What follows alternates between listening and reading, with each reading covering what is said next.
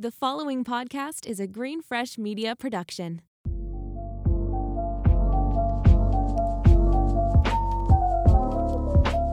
Hello, hello, hello, my friends. Happy Thursday. Welcome back to Too Smart for This, a podcast dedicated to knowing better and doing better for ourselves and others. I'm your host, Alexis Barber, and today we are chatting financial and career tips for your 2022. So, I had a whirlwind of a year when it comes to both finances and career. And I want to share some tips with you about one, how to manage your money and get to a better financial place, and two, how to navigate your career so that those things can be possible for you in whichever world they are. So, we're going to get started with finances. So, finances is something that I had literally no guidance for growing up. And I really want to speak to you about what it was like to sort of come from nothing, but what you can learn from that, even if you do have a great, you know, place that you're coming from. So, my pillars of finance sort of go like this like, one, like, you've got to start with your basic financial principles that are, you know, like investing in retirement investments, whatever. Then another pillar for me is having a comfortable life. And the third pillar for me is having boundaries with the people in my life that are either spoken or unspoken that can help me retain my financial stability. So, starting with those core financial pillars I've talked about multiple times on my YouTube channel as recently as December 1st, so check that out. But you want to start with one, setting up an emergency fund, two, paying down your debt from highest interest to lowest interest, three, investing in retirement, and four, investing, period. And so over the last year, I was able to accomplish, I didn't really have any debt, or I guess I had a little bit of credit card debt from furnishing my apartment. So I paid down debt from highest interest to lowest interest. I was able to max out and you know, like you do all my like 401k, my retirement investing, and I was able to build an emergency fund, which is three plus months of expenses, and have that in a high yield savings account. So for this upcoming year, however, I really want to focus on investing. So I'm going to share that journey with everyone probably on my YouTube channel but investing that extra money I have because it really does nothing to sit in your bank account. I mean, you all have seen the inflation numbers, like inflation's up like 6.8% or something, and the interest that your money gains and is sitting in the bank account is less than 1%. So you actively lose money if you don't put it in the stock market, which averages returns of 8%. So crazy shit, you know? You got to you got to make your money work for you. That's how rich people stay rich. So, those four pillars are where you're going to want to start with your financial systems. And then the next thing that I would focus on is living your comfortable life. And by comfortable, for me, that means automation. So when it comes to money, I do not want to be checking my bank account every day. I want to swipe my card when I want something, know that I can have it, and be fine. And that for me was a hard place to get to because I didn't have the means for the life that I wanted. But now that I've created that and I've sacrificed a few things and I have a separate income from influencing that really helps me do whatever I want, please, sometimes, is automation. So I've harped on this a million times. The book I Will Teach You to Be Rich really helps you do this in a very clear six week program. So I'd highly recommend checking that out as soon as possible if you are looking to rehab your financial situation in 2022. So the way that I do this is I have, like I've told you before, my three bank accounts my spending, my sinking funds, and my payments bank accounts that go to my bills.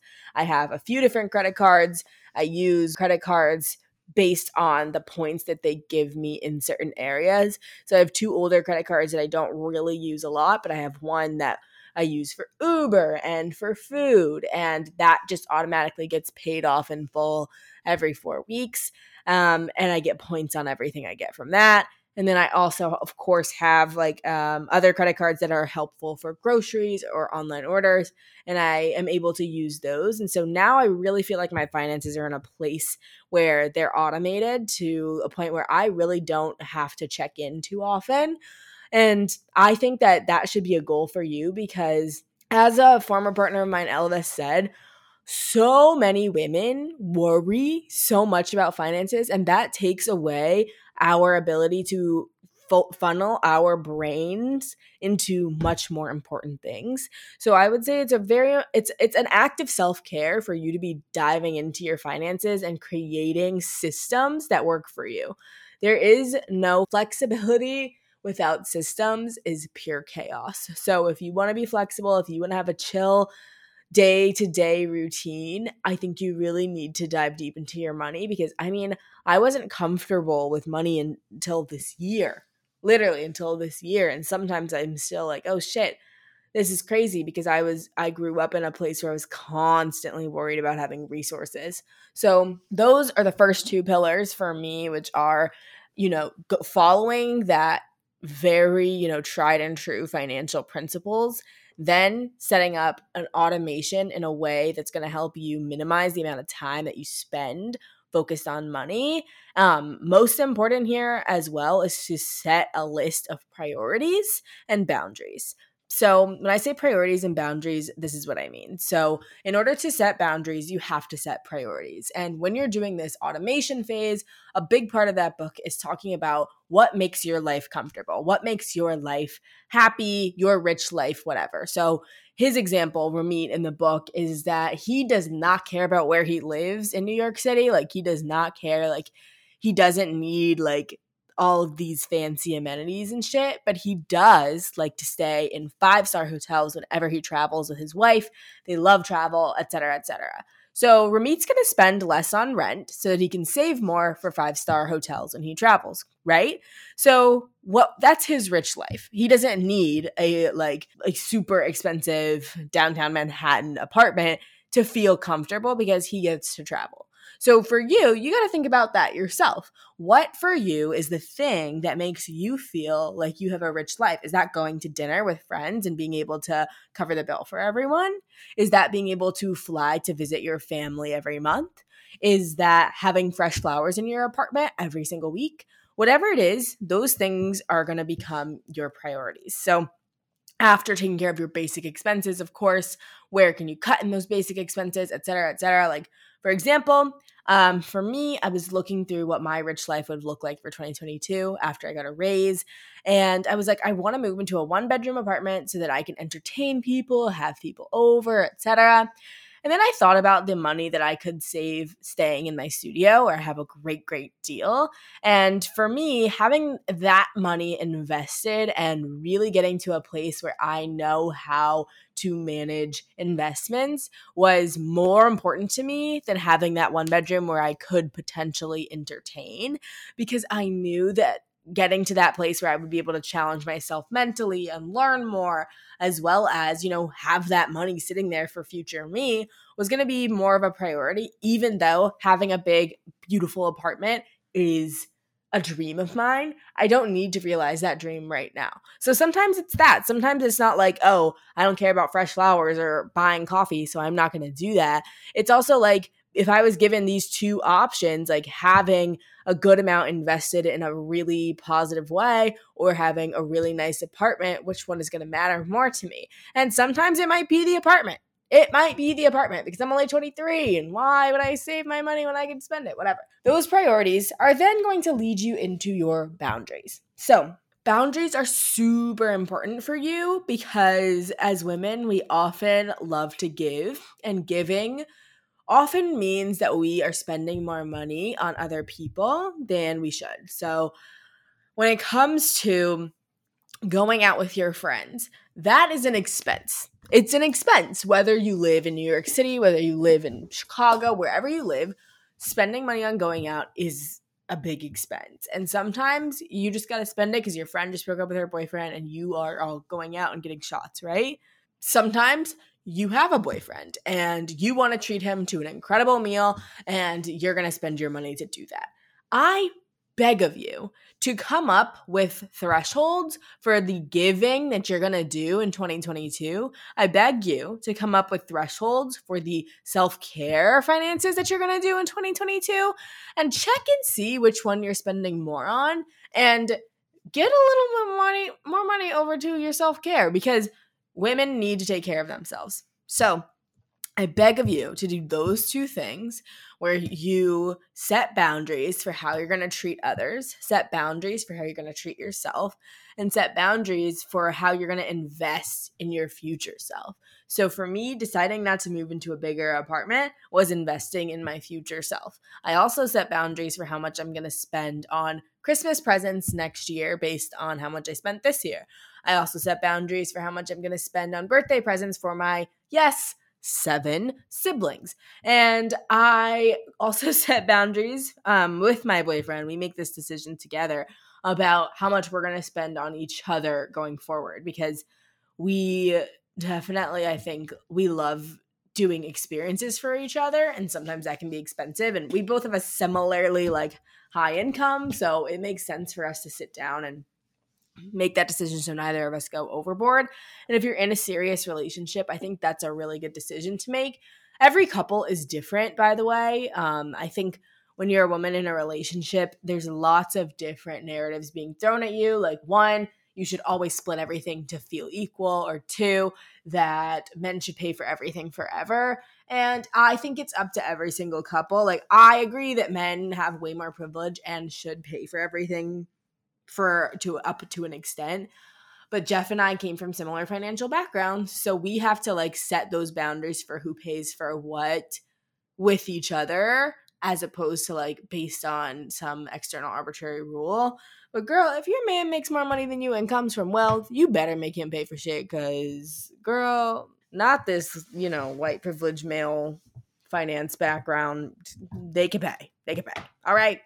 Anyway that's my financial advice I want you to really think about setting those goals within those four original pillars. I want you to think about your rich life, what that looks like for you realistically this year.